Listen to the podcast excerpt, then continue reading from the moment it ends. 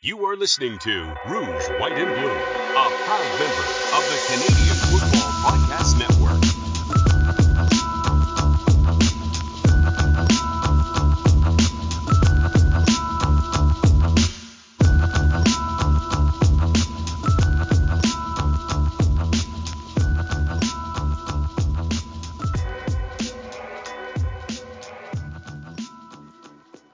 Welcome to the Rouge White and Blue CFL podcast. My name is Alex Davis. I'm your co-host for the show, and joining me as always is my co-host Joe Pritchard. Joe, how's it going this week? it, it, it, uh, I'm a couple yards from. I was a couple yards from being a little bit down this week, but I'm a little bit up this week. wow, the man whose emotions are ruled by the defending champion, still Winnipeg Blue Bombers. We're going to talk some next week's games momentarily, but first, I wanted to get on to the issue that's on everybody's mind. Joe, tell us about your fantasy football team. Tell us about the Rouge White Blue fantasy football team. Well, uh, I had to take one for the team. my my football team. Uh, actually, what happened was I was very close to winning, but uh, Rod had Kamar Jordan, and in the last in the last comeback drive, apparently, uh, where Calgary was trying to come back on Winnipeg, which we'll talk about more later. Uh, Jordan caught a few passes and uh, was able to give Rod the points to beat me. But I'll take, I will take taking one for the team so that the Bombers can win any day of the week. So I'm okay. Yeah, see, this is the fantasy football conundrum. I got the, the, the one story I always tell is this.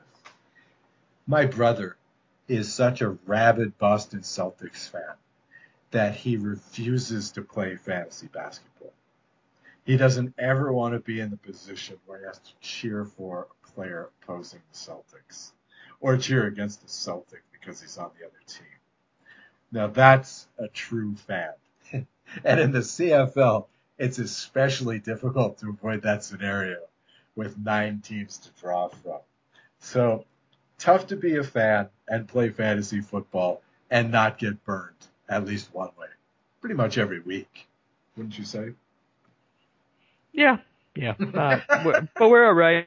Uh, everybody in the league so far is either has won a game, has lost a game, and some have done both twice. So there's really there's really uh, a long way to go yet. Uh, this week I get Mike Tycat, so we'll see if I can get back into our winning our winning habits that we had the first couple weeks of the year. Right. Well, let's talk last week's games a little bit. We'll also talk some stuff going forward in the case of this first game. As far as I see it, the score of the first game of the week, which was canceled, was uh, COVID-19 Edmonton and Toronto zero. But I guess there's some more wide-ranging implications here that the Elks made a cut today. Joe, you want to tell us about this story? Yes, so uh, it's breaking today as of Tuesday, the 31st of August. Can't believe tomorrow's September already. And by the time you're listening to this, it will be September.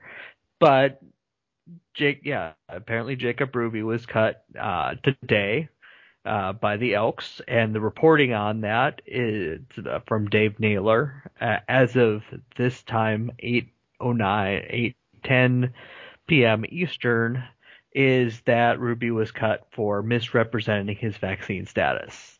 That's taken a couple of different life forms today, but that's that stayed consistent as to how that hasn't, but so we'll leave it at that.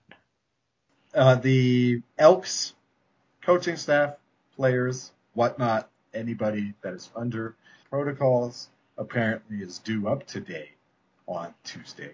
So they can get back to practice and whatnot um, this week. They'll be playing next week. As for the Argonauts, I, I guess it's the same issue for them. I, I don't understand that there's any problems with COVID there. And they, by dint of getting the bonus bye week, uh, they still lead that Eastern side at two and one.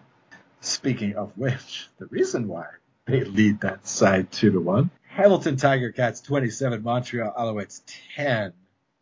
I don't know. I'm I'm finding it a little bit difficult to be really objective about this, Joe. So I'm going to hand this one to you first. What were your impressions of this game from either side, either the Tiger Cats side or the Alouettes side?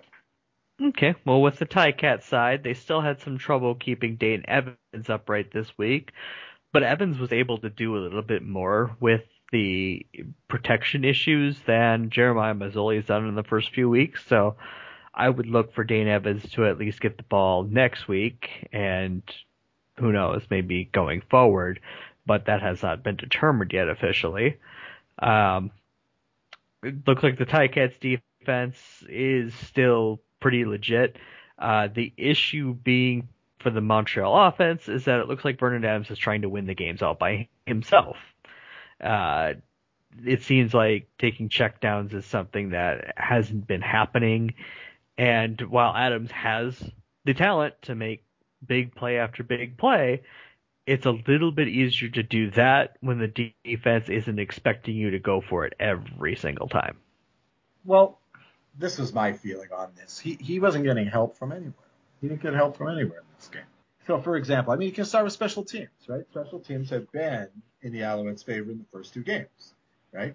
This week, they're torched for 213 yards versus 83 that they produced. You know, they had been really good, especially on receiving the ball this season, not so much this year. The offense had been opportunistic in the first two games. In the last game against Calgary, they turned both the turnovers they got into touchdowns.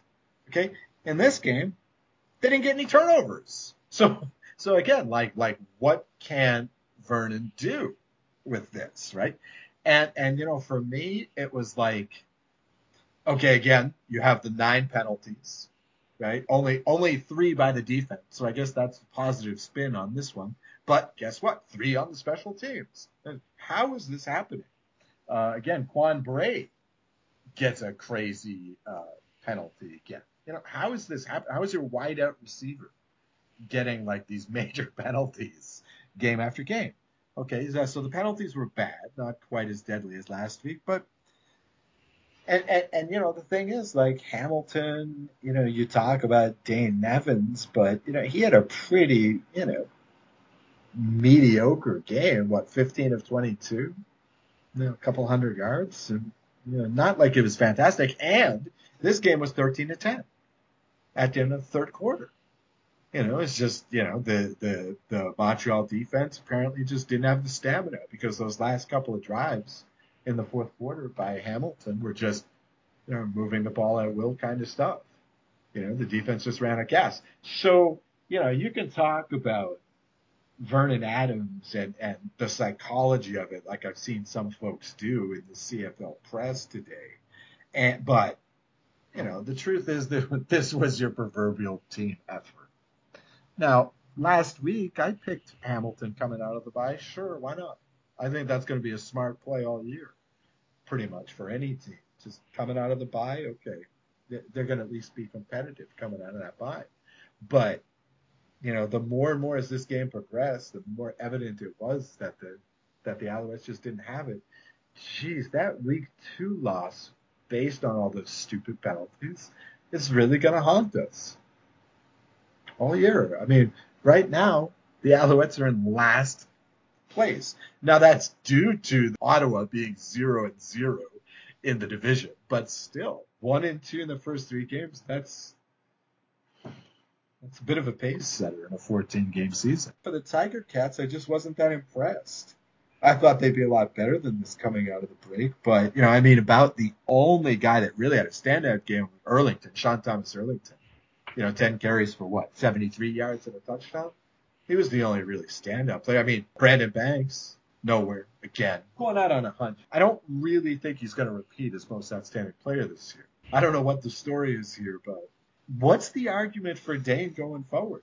Well, it, what an easy argument to make right now is he's one to oh? know. Four, four, yeah, one to oh. know. Another one is 14 points in two games or 27 points in one game. Not entirely on the quarterbacks, but they moved the ball more consistently this week, which they haven't been able to do. So you, you, t- you take what you got going. You make sure that if you're going to bring back Masoli, he's fully healthy, he's ready to go. You don't have you have absolutely no reason to rush him back, and you see if Dane Evans is the guy going forward because there may be a team or two out there right now that are going. We really desperately need a quarterback. what can we what can we throw at Hamilton to make them to make them hand off one of them? What's the trade deadline this year? Do you know? I couldn't even tell you at this point, but I, I it's not it's I don't think it's any time in the next couple weeks. I just feel like it's a little bit later in the season. Hamilton gets Toronto at home next week.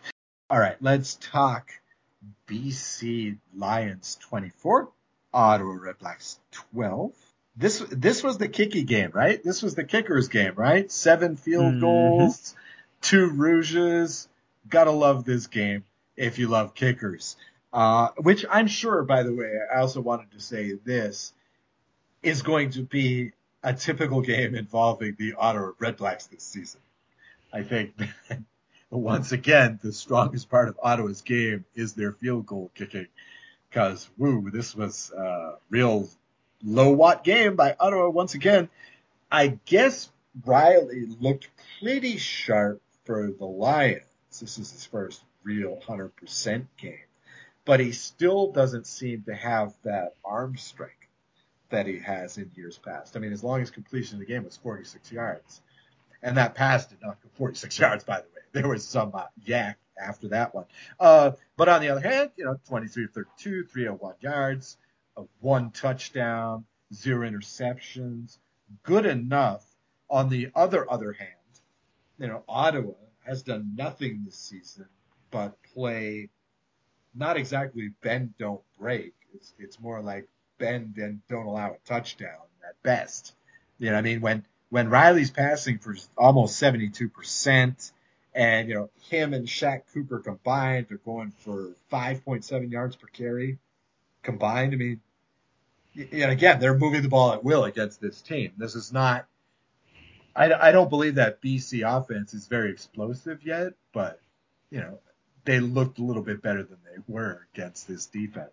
Um, did you change your perspective of BC Lions based on this game at all? Not really, no. Um, I, I I still don't have them in the top tier in the West, although they're they they've been better than I was thinking they were going to be so far. But we'll see as things keep moving along whether they could sustain this. Uh, their two victories were against a basically damaged Calgary team and Ottawa, and Ottawa is going to be the free space on the bingo card this year from the looks of things, unless you're Edmonton. But you know, so uh, I'm waiting. To, I'm waiting to see just a little bit more out of BC. I'd like to see them. I'd, I'd feel a whole lot better about them if they were able to beat Edmonton in the, on their home turf. But I mean, so far they're treading water. They're two and two. They can stay healthy now, and they can catch a few teams. They could probably, if they can catch a couple teams that are that might be looking ahead to other teams, um, they could start showing that they belong in the top tier. I, am not ready to put them there yet, but they haven't done anything to sink themselves either. Look, for me, this game really just hammered it home. Isn't the problem Matt Nichols? I mean, the guy can't throw for a first down to save his life. I mean, in this game, five two and outs. I think four of them, there was at least one completed pass, and they're still going two and outs, plus two turnovers which happened early in the drive rather than deep in the other guy's territory late in the drive. So, you know, I mean, I, I really, I gotta say, I mean, Nichols is, is, on one hand, he may be the best part of this offense, but on the other hand, they're not going to win games running. Well, it's not even averaging 10 yards of completion. I know that the dump off game in Winnipeg worked pretty well with him because of the people he was dumping the ball off to. Yes. Would make plays on their own and get that first down and keep the ball moving. And Winnipeg was very much a possession oriented offense right. uh, with Nichols at the controls for the last few years. There's no Andrew Harris in this backfield. Yeah. There's no Darvin Adams at wideout. There's no Nick Demski to have the to have the defenses having to worry about the lat going wide or even a lucky lucky Whitehead around there to even give the threat of somebody speed burning on you. They just don't have anybody that scares you. And if Nichols isn't gonna isn't going to be able to challenge you downfield, well, then you just sit on the short stuff and you keep you let him complete the pass, tackle him, three yard gain. Okay, second and seven. Now what? Exactly, exactly. They're playing this sort of umbrella zone the whole time. They're able to drop back like nine guys, wait till the guy catches it, and then just crush him every time. I felt bad for the receivers after a while, man, because they're just waiting for the pass and then looking over the shoulder. They're just going to get annihilated. You know, it was just, oh, it's really unfortunate to see. And I mean, yeah, you're you're definitely right because there's no run option here, and Nichols isn't going to take off and run for it either. I mean, that's a threat in Saskatchewan. Apparently, that's even a threat against BC. I mean, you know, he had Reilly had three carries and a touchdown, you know, and and like you know, thirty yards or something crazy, you know. So I'm having a real hard time seeing the Red Blacks go more than two and twelve this season at this point. If you can't score a touchdown, you're probably not going to win most of the time. right. Let's go on to the last one. Game of the week. Winnipeg Blue Bombers 18, Calgary Stampeders 16 it's 2019 again. Isn't this great? Your heart attack team, your edge of your seat team, Andrew Harris is back, Zach Collaros heroics, and what's not to like? Yeah, like to you'd like to get a rookie quarterback making his second start uh, a, a little bit rattled early on. Uh, that that obviously didn't happen. What did he complete? His first 16 17, passes? 17, 17, 17, pa- yep. 17 Yep. passes? Yep. Yeah, I was a little bit less than thrilled with the with how they went about trying to play defense in this game. Um, it seemed like they left the short stuff there. Uh, it's like the umbrella zone you were talking about, uh, BC playing. They left that there, but uh, Maier, Maier was able to has weapons, so he was able to find holes in that, get the first downs, keep the ball moving. It felt like every time Calgary had the ball, they were moving down the field. They didn't finish enough drives to make it hurt uh, in the end, but they were eh, they were very hard to get the ball away from. Mhm. Yeah, for me, this was a spirit is willing, you know, flesh is not quite good enough to be competitive in the West kind of team. I mean, for a while there, if you squinted and kind of ignored the stripes on, on the uniform, I mean, this looked like the stamps that we've been used to. Obviously, Maier can't air it out like Bo Levi. I mean, few people can in the CFL right now. But otherwise, it looked like these classic stamps teams of the teens. hmm And, and they were willing to lull the Bombers into thinking that's all they were going to do, and they took a couple of shots. Yep. One on third and two, in deep in their own territory, and one on a throwback from a rece- from Ambles to to Maier that just un- unfortunately for them didn't connect the way they wanted them to, especially especially the third and two attempt that Huff fumbled at the end, eh, which negated what was a fantastic play call. I I- like even as I saw them lining up for third and two, I'm like, oh god, they're gonna go deep, aren't they? Yeah. They're gonna find they they found something they like. Dickinson went for the throat in this game, and it, Yep. he darn near out outcoached the Bombers to a win. Yeah, two losses already on the slate. Uh, yeah, he wanted he wanted to win this one bad. And and and had uh, had they gotten a few more yards on that final drive, they win that game. Sure. Uh, Paredes isn't is, doesn't have a cannon for a leg, but he's very accurate. Uh, they were any close. I was I was pretty convinced that he was going to make the kick, even even at the distance it was at, uh, knowing that his long was 52, which is what that kick was. But just knowing it's is, he's not going to feel the pressure, and it he just didn't quite get enough on the kick. Can you block a kick in the CFL? Is that legal? Oh yeah, yeah. Okay, so you can line up at the goalpost and swat it if, if it's Oh, that I, I'm not sure. I'm not sure if they have the RC Owens rule or anything. Right. Uh, that one's for Greg, by the way.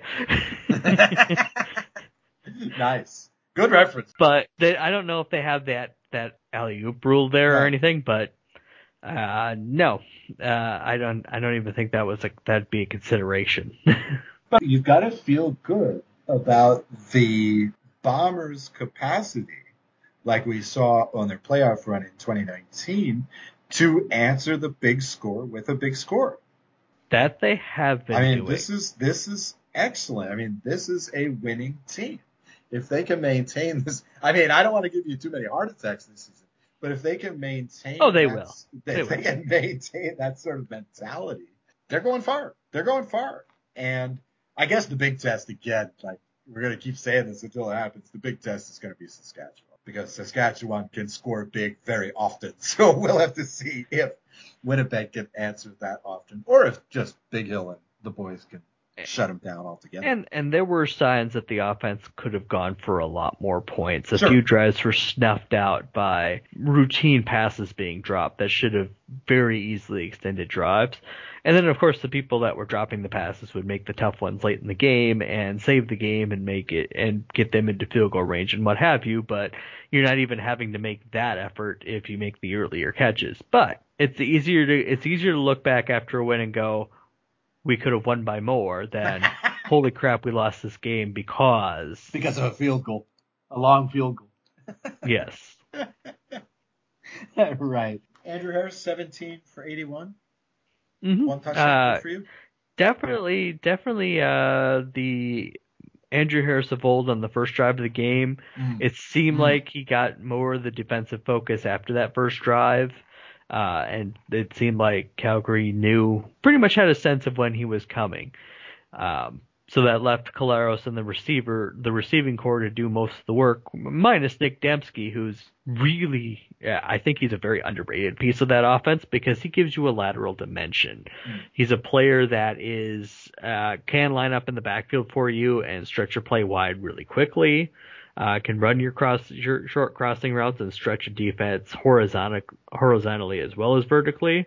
I think missing him, uh, is a big hurt, and I hopefully they get him back soon.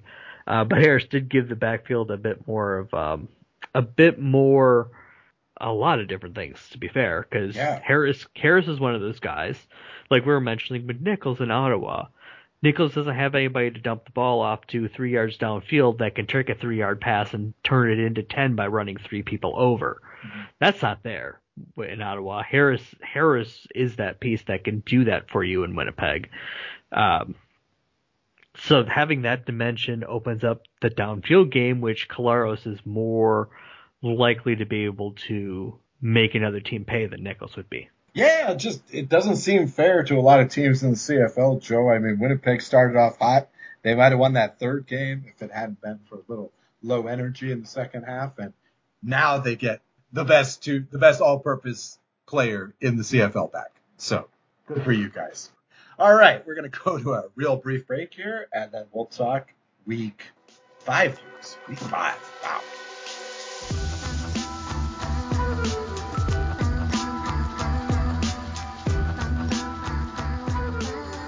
Okay, so let's talk week five, which opens with my Montreal Alouettes, six and a half point favorites on the road at Ottawa. It is said that Vernon Adams is lacking confidence. Well, this is a good way to get it back. Do you see any hope for Ottawa here, Joe? Ottawa wins this game if Montreal implodes and makes a ton of mistakes. You- There's going to have to be at least one defensive touchdown and or one special teams return touchdown and very little scoring on Montreal's side because Ottawa's not going to run out more than more than 15 20 points even in the best of circumstances right now. So Montreal's going to have to make mistakes to let and let Ottawa capitalize on it. Don't say that. Right. Uh, now, mind you, Montreal's shown the propensity to do that Yeah. from time to time this year. But I don't think they make the number of mistakes and the number of big mistakes they would need for Ottawa to be able to capitalize and win this game.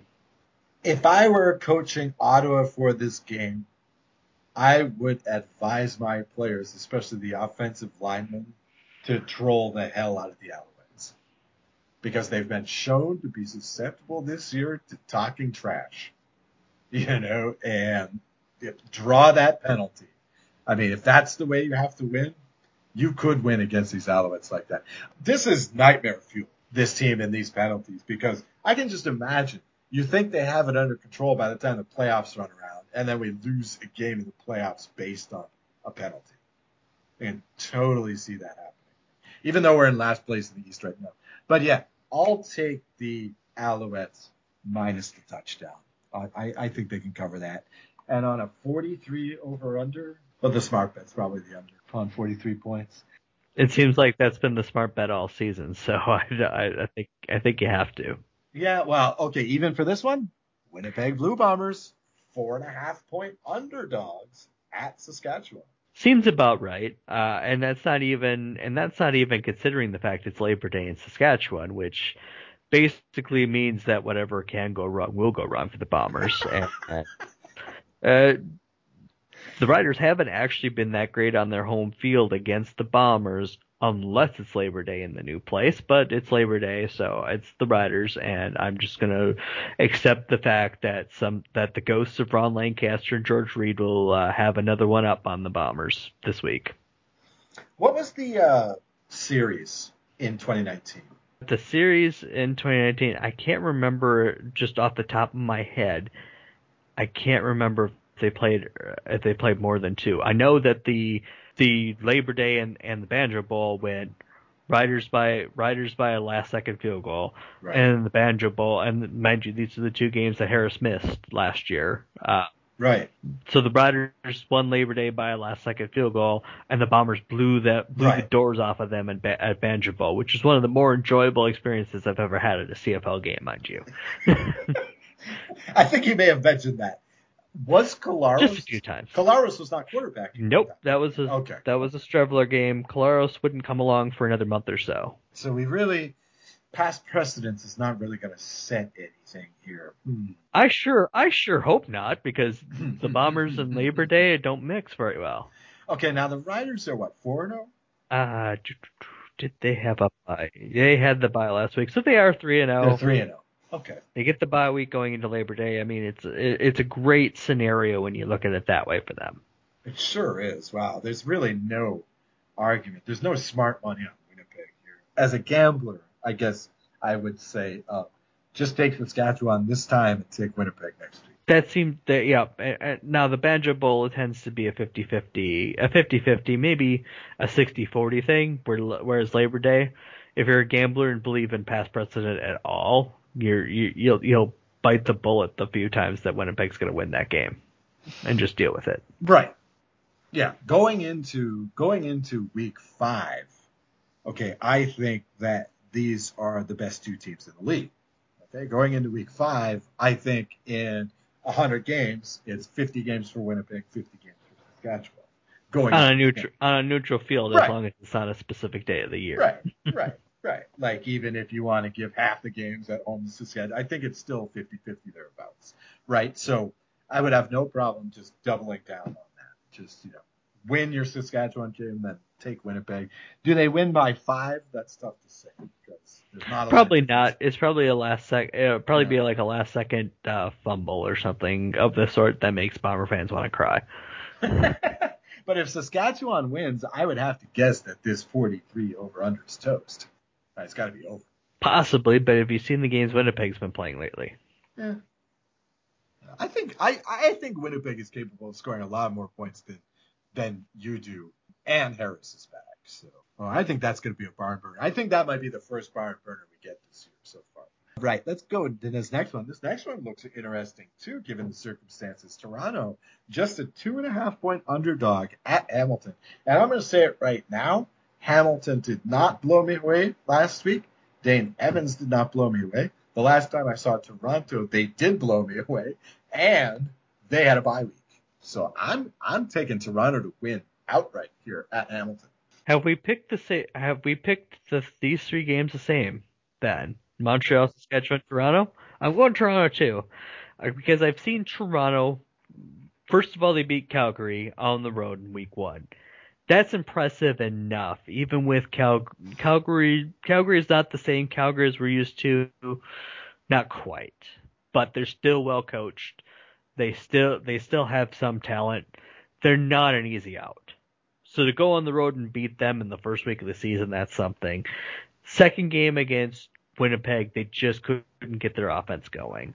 But then the third game against Winnipeg in the rematch, they not only got their offense going, the defense played well enough to Yes. keep Winnipeg from really, truly threatening in that game. Even, even though the score is a touchdown, Toronto owned that game a lot more than that score said. So um, Hamilton's still kind of in prove it status to me, and Toronto has proved it to me. So I'm going Toronto. 44 point over under there. I'd probably go under on that. All right, final one.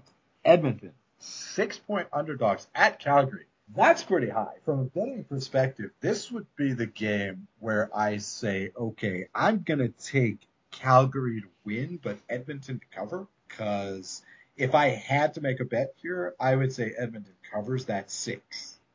I don't know if they win, but Calgary is just not a point machine. In an ideal Calgary game, they win the time of possession battle by about 10 or 12 points, and they win by about six points. This year, especially, they're not looking to blow teams out. They can't pass it far. Uh, they don't have the big play defense like they used to. They're just willing to, like like you were talking about Winnipeg, they're just willing to control the ball and grind it out. And I think that's what's going to happen in this game. And I think the Elks probably have just enough to stay competitive with a long week and a bye week. They uh, the Elks have the Elks have so much talent, but the bye week wasn't exactly the most restful one you've ever you, you've ever seen. That's true. They are. I, I I'm not good. I I can't claim to know this for a fact, but given that they lost one of their one of their starting offensive linemen to this, they're certainly not in. They're certainly a, a disarray might be a stretch, but they're certainly not as put together as they were a couple weeks ago. There's definitely there's definitely problems going on there, and un, until uh, they're they're back to prove it status for me. I got to see them come together after all this and show that first of all they can score touchdowns on a more consistent basis, and that they can have gotten past this um, COVID related episode. So I'm taking Calgary, and, and I'm not even blinking an eye right now. Wow, not blinking an eye. Okay. Because I am Nope. blinking an eye. I am blinking an eye. Simply because, I mean, look, okay, if this were a situation where the Elks were playing Montreal, I'd be all over Montreal. Because Montreal has a pass rush. You know, if they were playing Saskatchewan, I'd be all over Saskatchewan. Saskatchewan has a pass rush. But I just, again, I don't believe that Calgary is outstanding in any area of the game right now. And They're also not deficient in any area. well, that's true. Right. They're just there at, you know, uh, okay, so 14 games even, so eight and six. You know, they're right there at that level. You know, they're not going to lose to the teams they're not supposed to lose to, but they're not going to beat the top two or three teams either. You know, consistent. So, you know, I just, for me, I mean, this is, I don't want to say this is the team that Edmonton wants to because I think the team that anybody wants to face is Ottawa. But they could have drawn a, Maybe not Edmonton. they could have drawn a lot worse than Calgary after, you know, this tumultuous week that they've had. So, on the road on a on a holiday. Hmm, I, I, I could think of a lot of better ways to do this than that. okay, well, I guess that'll be our disagreement then, because I have I have Edmonton covering the six points. So we'll we'll say that we agreed on all the outcomes. Okay, Joe, who do you got this week? Oh yeah, you told me already. We have this week in fantasy football? Mike Ticats. Oh. We are both two and two. We're both chasing the the two teams up at three and one, and hoping to hoping to catch up pretty quickly here. Okay, great. We've been really slack about reminding all y'all if you'd like if you'd like to buy some really swell gear with a really sharp logo, the Rouge White Blue CFL podcast, please feel free to do so. I know that an easy way to access it is tinyurl.com slash RWB shop. What what's the actual name of the host, Joe? It is Teespring. Right, Teespring. Okay, so you can also go through there. And I guess that puts a bow on it for this episode of the Rouge White Blue CFL podcast. For my co-host Joe Pritchard, I'm Os Davis, and we will talk to you next week. Enjoy the games. Thanks for listening. Find more great shows like this at CF Pod Network on Twitter.